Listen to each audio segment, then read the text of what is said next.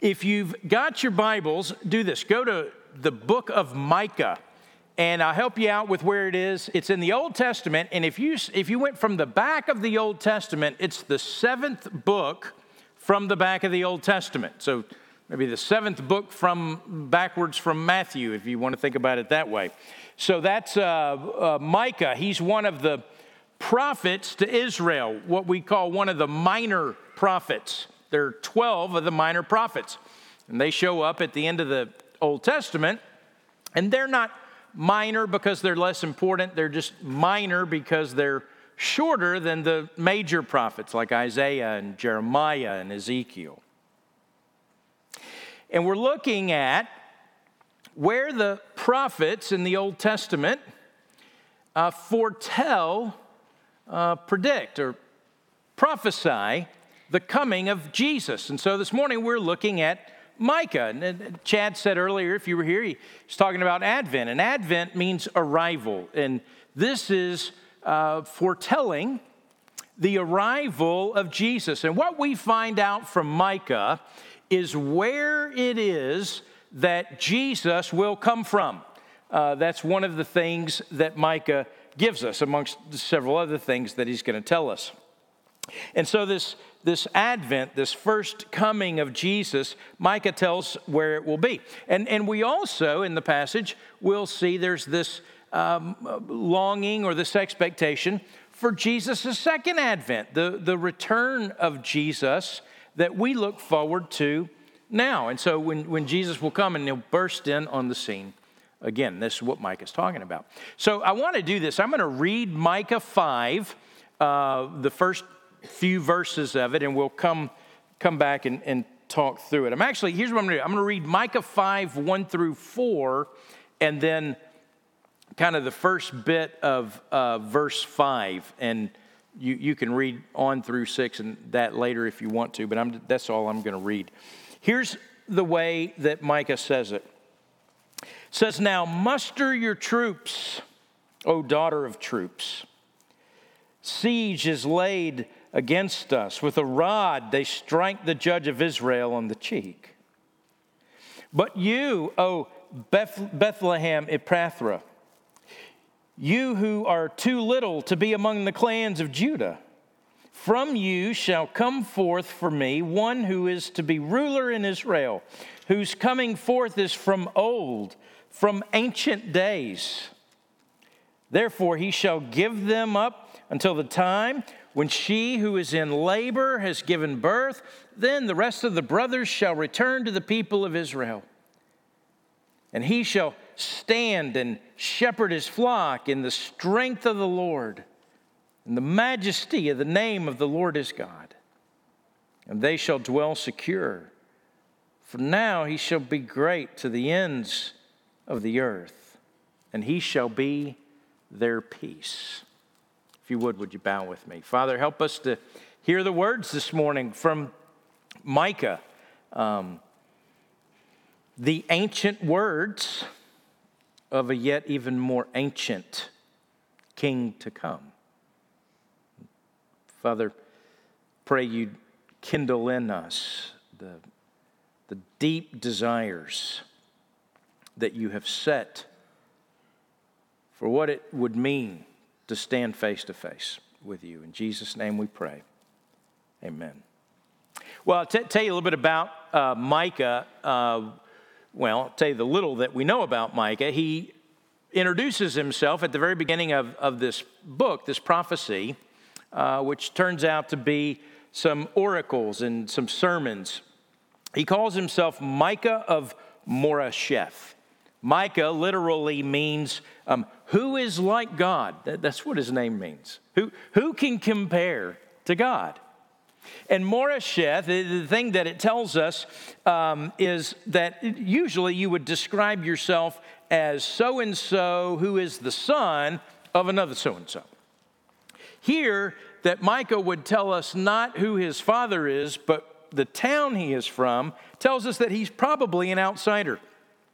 He, he doesn't have a family that's worth noting, and so he tells, This is where I'm from. And, and in other words, it, Micah's kind of a nobody in the midst of a bunch of somebodies, if you, if you can say it that way.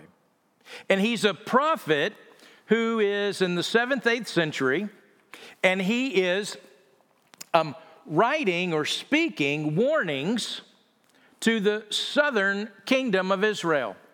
By this time, Israel has split. You've got a northern kingdom and a southern kingdom. I think I said it wrong earlier. He, he's writing to the northern kingdom. The southern kingdom's listening in on what he has to say. In the northern kingdom, Assyria, it's around 720, 722. Assyria's come and they're going to overtake this northern kingdom and they're going to wipe them out, wipe out Samaria. And so he's writing to them to say, hey, um, the end is near for you. But he also knows Jerusalem and the southern kingdom's listening in, and he will stop every now and then and he'll look and go, and the end's coming for you as well. The problem is, during this time, everybody was living in the midst of prosperity. Nobody thought that uh, crisis was on the doorstep. Oh, they'd heard of Assyria, but these people would say about themselves, We're God's people. God's not going to let anything happen to us. And besides, we're all rich right now and it's all going well. And Micah shows up and he says, Hey, look, you, you, you're not, you don't understand. All of who you have been and all this great history that you have and all the stories that you tell about yourself as God's people, all that, all that's coming to an end. There's going to be a nation that comes and they're going to come and live in your houses and they're going to drag you off as slaves. And, and oh, by the way, Southern Kingdom, that's going to happen to you too.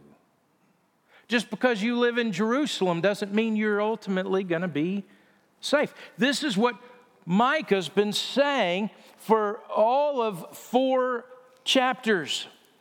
And so he turns to him in verse 5 1, which actually in the Hebrew Bible, it's a little complicated.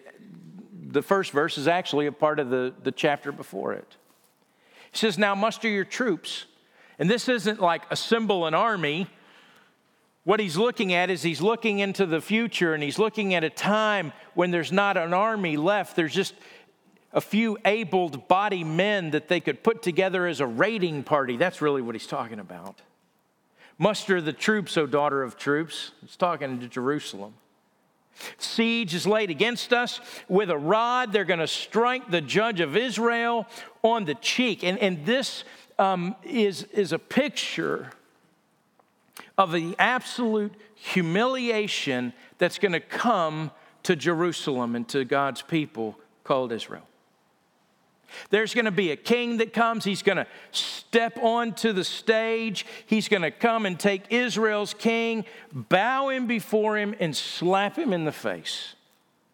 Utter and total humiliation. The people of Abraham, the people led by Moses, those that were part of the uh, Davidic dynasty and the glory of, of uh, and wisdom and riches of Solomon, all that's coming to an end. And it's going to come to an end in a way that is going to be utterly humiliating. It's going to come in a way where, where Israel, even though you think nothing bad can happen to you now, you're going to be a place, you're going to be in a place of utter helplessness. This is what he's saying to them. And then in chapter 5, verse 2, it's the hinge of really everything that Micah's been saying. He's been talking about the destruction to come and the crisis to come and the helplessness to come. But as with all the prophets, there's always hope that's going to be announced. Even in the midst of judgment, even in the midst of hard things, there's a hope that's always going to be announced because God is always going to be faithful to his people.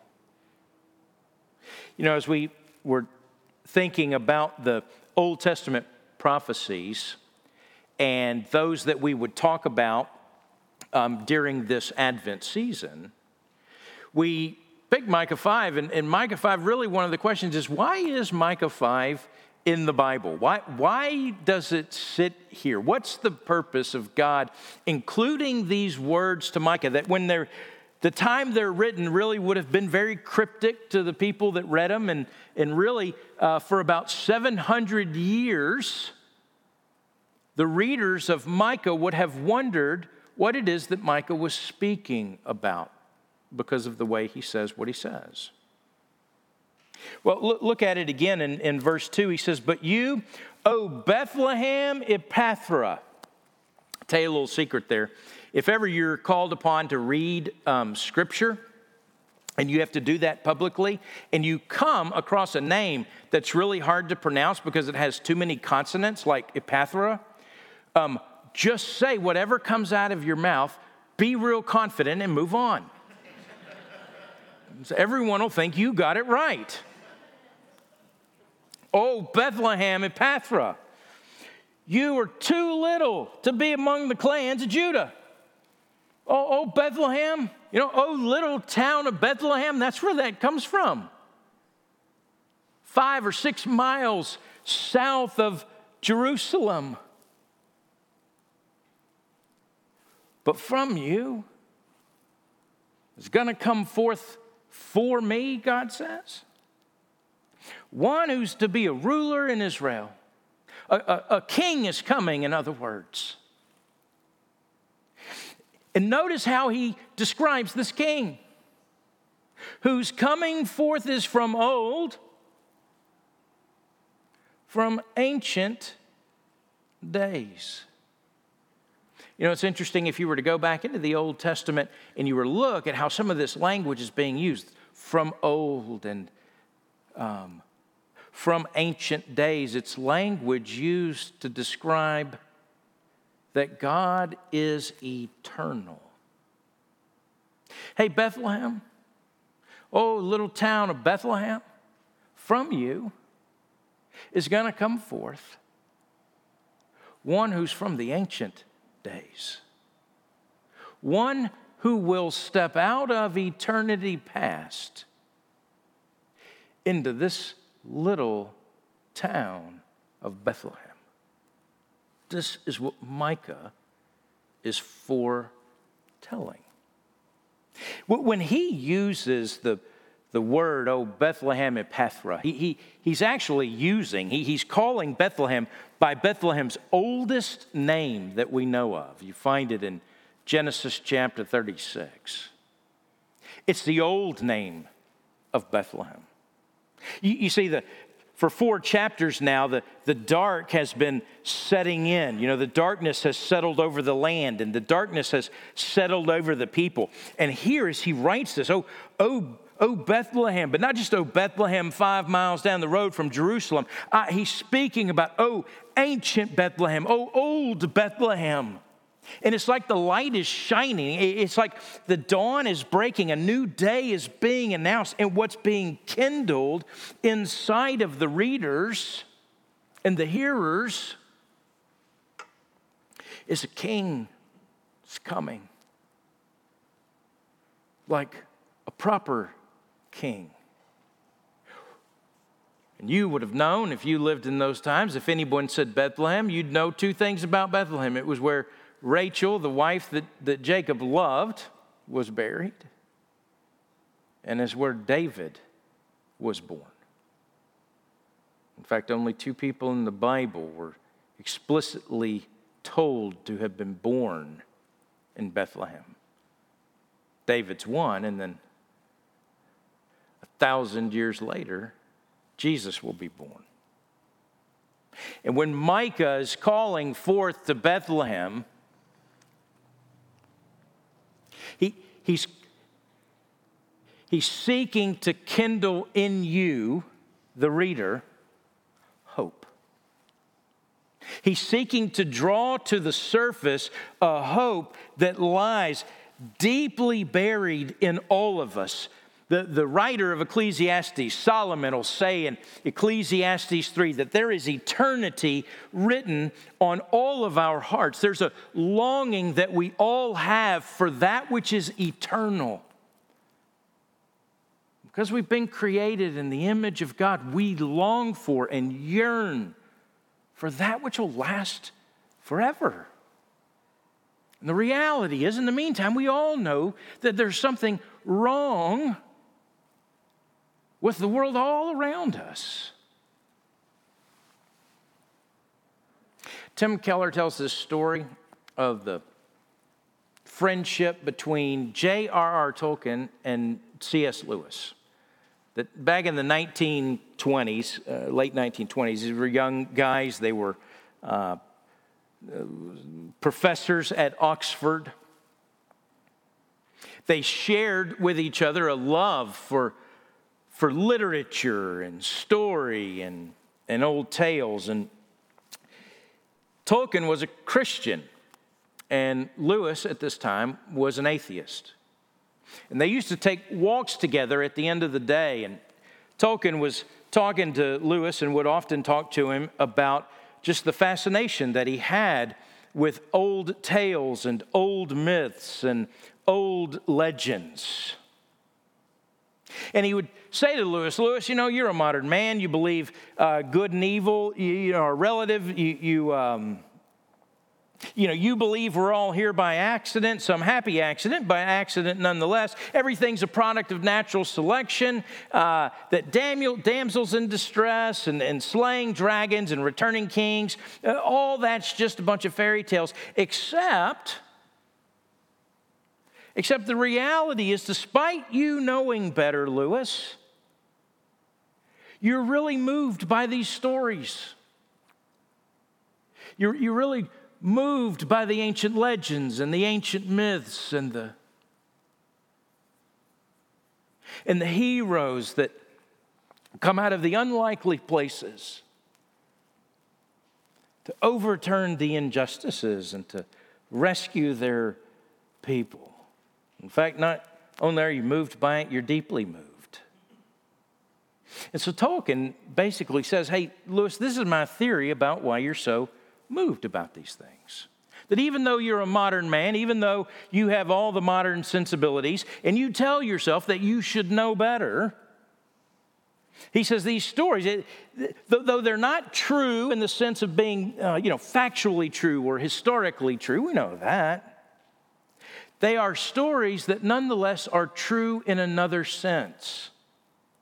He says what they do is they there's stories that point you to something that's true. They point you to something that's real. There's an underlying reality that all of these stories carry the echo of. And then he outlines what he means. He says this First, these stories all say, for example, that the world's under an evil spell. And our problems are not to just be dealt with by education and, and science and technology and uh, social reforms, you know, let's all just work together and can't we all just get along? We know that doesn't work. In fact, we see it played out in the world even right now. So he says there's an evil spell, there's a sorcerer, somebody who has, has us under an evil spell. And we know that, and all these stories point to that. Secondly, these stories point to the fact that the material world, you know, the physical world, all the things that we can see with our eyes, there's more than that. That there's something just beyond it. There's something that's supernatural. There's something that is in a spiritual realm, and we, we don't just live at the mercy of what we can see. There are things we cannot see that are at play. And thirdly, we know we need a sacrificial love to save us because we're not going to be able to do it ourselves. We've tried, and we find that we fail over and over and over again. And then what Tolkien does is he frames the gospel in light of this. He says, Look, Listen, the world is under an evil spell, but God sends his son into the world and he's born in the most unlikely place and he's born in a manger. And he's not at all the kind of person you think that could do something. But he takes on these powers and, and, and brings with him what is supernatural, and he takes on the evil forces. And he takes on the oppressive powers and the principalities of this world, the Romans and the Pharisees, and he, and he takes on the demons And finally, on the cross, he goes to the cross. And it looks like evil defeats him, and yet he's raised from the dead. And then he brings together a band of people and he's renewing their lives and says, Through this, I'm going to renew the whole world. And Lewis looks at him and says, I've never heard the Christian story told like that. He says, You're right. It's just like all the other stories. Just another one of those wonderful stories that points to the underlying reality. And that's where Tolkien stops him and says, No. Jesus Christ is the underlying reality to which all the other stories point. He says it's different because this story is not just a story. This story became historical. This story became a fact. Jesus Christ was born. This is the king you're after. This is the answer to the longing in your heart. This is the hero we're after in all the stories of the heroes. This is the returning king we long for in all those stories of the idea of a king, an ancient king who ruled. Lewis, this is what you have been longing for. Keller goes on to say, well, this, this is the ancient king the memory trace in our hearts of the human race because we remember in a sense. There was an ancient and wonderful and great king. Jesus Christ is the beautiful prince your heart wants and yearns for. Every time you see it in the movies, every time you read it in a book, and it resonates. And now, Micah, he describes the, the longed for ruler here in chapter 5, verse 2, who's coming from little Bethlehem. And he's, the, he's an ancient king coming forth from old, from ancient days. I love that. And he's also a future king. Is coming to be the ruler in Israel and ultimately the whole world. Verses 4 and 5, he'll shepherd the flock. And then it describes the characteristics of this shepherd. Not, that he just, not just that he has a staff and that he lives on a hill and he knows how to talk to his sheep and, and uh, no, no, no. It's the most overqualified shepherd in all the history of shepherds. He, he comes in the strength of the Lord. He comes in the majesty of the name of the Lord. That's what's on his resume. And they'll dwell secure for now, and he shall be great to the ends of the earth, and he shall be their peace. And so, why is this in here? Well, one, it was true that in Micah's day the darkness was coming, and he, he's saying this. He's speaking of the Messiah to come. It's the, it's the light, it's the it's the hope in the days to come. But what happens is, is this sits at the end of the Bible for 700 years. And then you get to the New Testament, and in Matthew chapter 2, in one of our famous Christmas stories, you know, that we tell every year, you read about these wise men who came from the east. So, so hope, it, has been described or, or defined as uh, a continual looking forward to the eternal world. I like that. A continual looking forward to the eternal world. That's what the Magi were doing. See, they were looking for, they were um, hoping to find the king of the Jews. They, they uh, that they were looking, they were anticipating. In fact, they'd spent their lifetime, they'd arranged their whole life around the arrival of the king of the Jews, and a star appears, and they follow the star, and they find themselves uh, there in Jerusalem, and they come to the house of the king, who is Herod. Now, here's what we know about these guys. If we stick to the text, they're probably not kings. You know, the we three kings of Orient are probably not kings may not even be three of them. But they come from the east, eh, probably from Babylon or from Persia. They're, they're spoken of as wise. They're the intellectual elites of their day.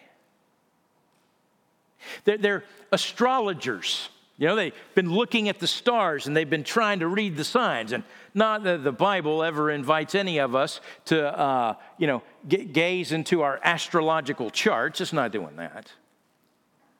But we do find in God's grace, He meets these wise men where they are. And then He's going to draw them to a place where they can be led by His word. In fact, He does that to all of us. God will oftentimes meet us where we are, bring us to a place where we can be led by His word to where it is that we have been going after Him.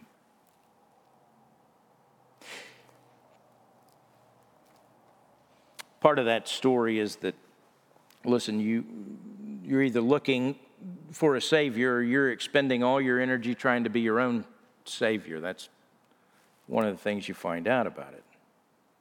Well, in Matthew 2, these magi show up and uh, they've come to worship the one who was born king of the Jews. We saw a star, we came to worship him, and then all of a sudden you hear in the text that this is what happens. It says, When Herod the king heard this, he was troubled and all of Jerusalem with him.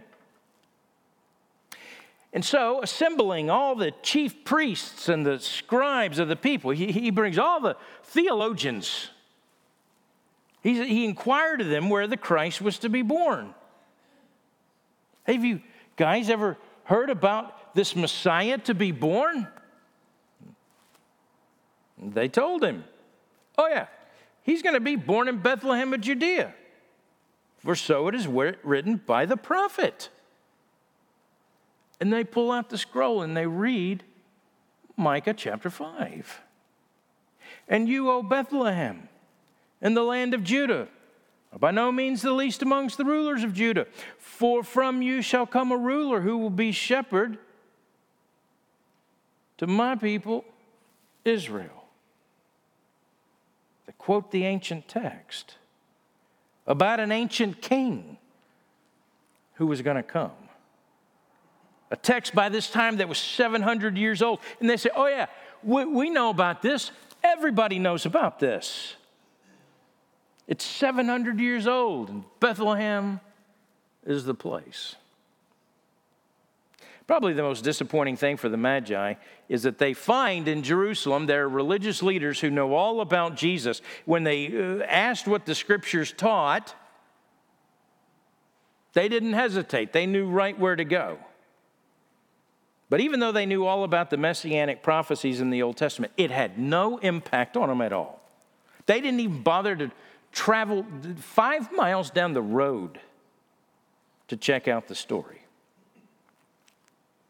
They didn't have any faith, and it produced an apathetic indifference.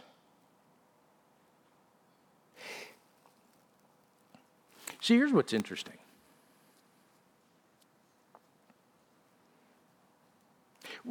We see that all around us.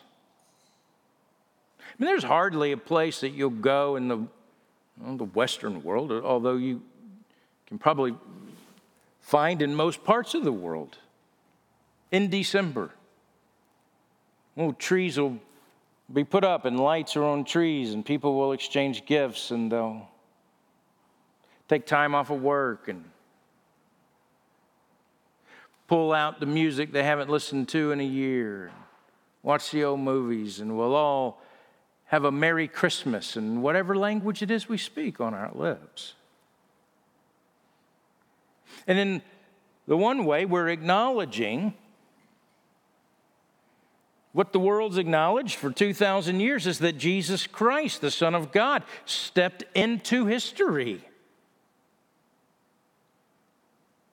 In fact, it was such a seismic event on a cosmic scale that we speak about before Christ and after his death when we count the years. And while this is part of the common knowledge it has such little impact on so many. Maybe that's you this morning. Maybe Christmas is with all the sentiment and nostalgia, maybe it's your favorite time of year, and that's okay. I, I like sentiment, I, I like nostalgia. But Christmas is so much more than that. Well, maybe it's like Chad said this morning this is the worst time of year, this is the worst December that you've ever found yourself rolling into, and you cannot wait for it to be over, that the darkness has moved in and has settled upon your land.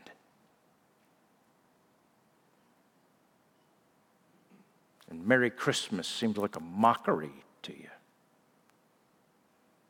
Listen, for, for wherever you are, Micah chapter 5, verse 2 is for you. It's the, it's the remembering of the, of the ancient king, the eternal king, who stepped into the story, who, who stepped into the history, and has forever changed it. And it's like we heard this morning as Chuck read in the, uh, the, the communion text eat and drink this together in the name of our Lord Jesus Christ until he comes, until he appears, until he returns. We long for the King to come.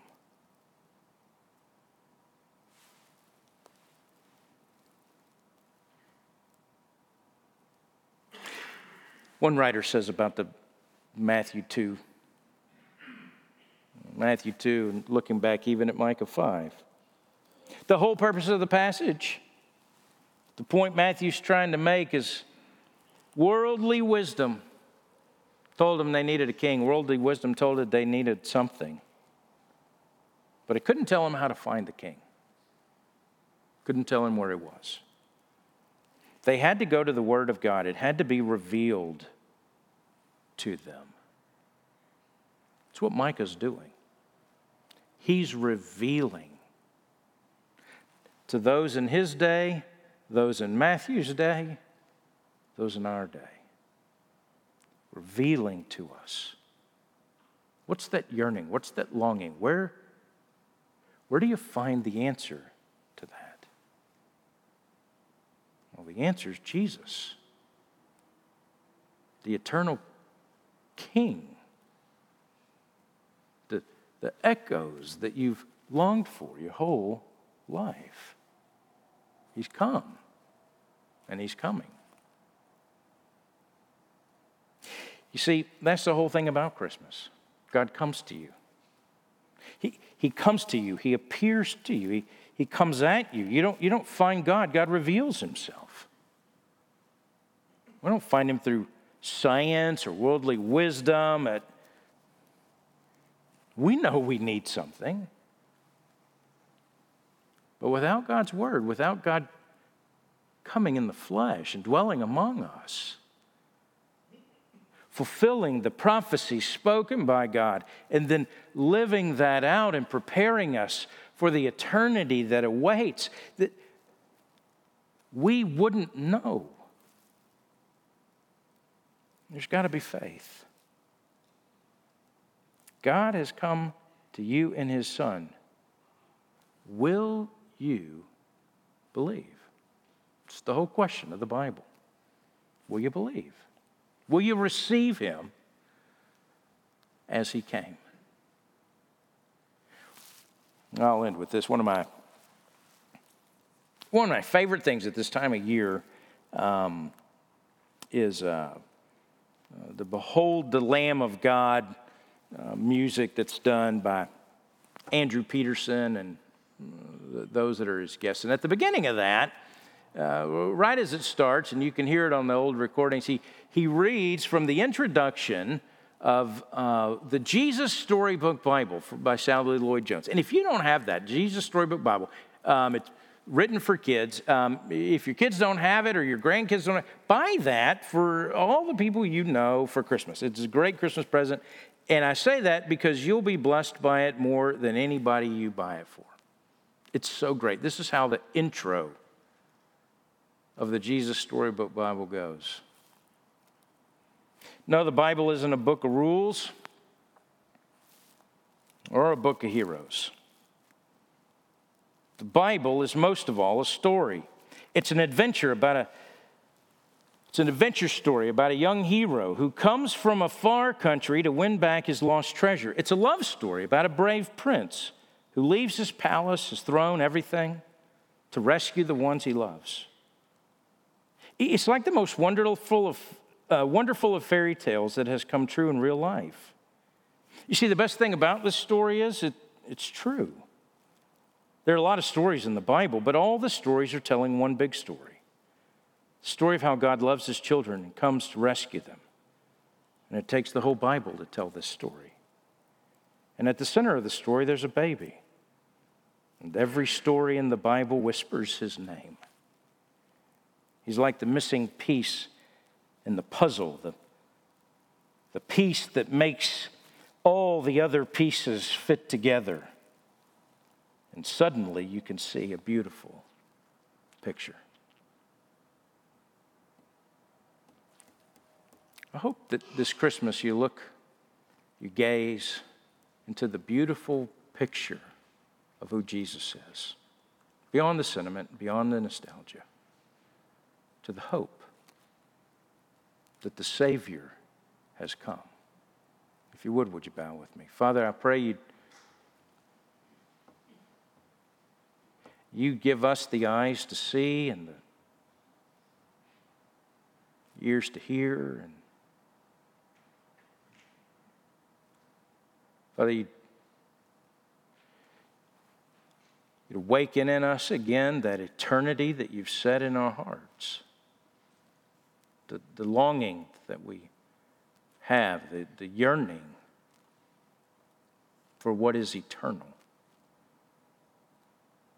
And Father, I pray that by your word you would show us so clearly the picture of your Son who came and took on flesh, and died for our sin, and rose again from the grave to new life, and then, Father, has promised that he will return. And so I, pray we would be people who look for his appearing, who long for it, who hope and count on it. And that, Father, by faith, we would be the people who believe. We ask these things the only way we can. And that's in the name of your Son, Jesus, and by the power of your Spirit.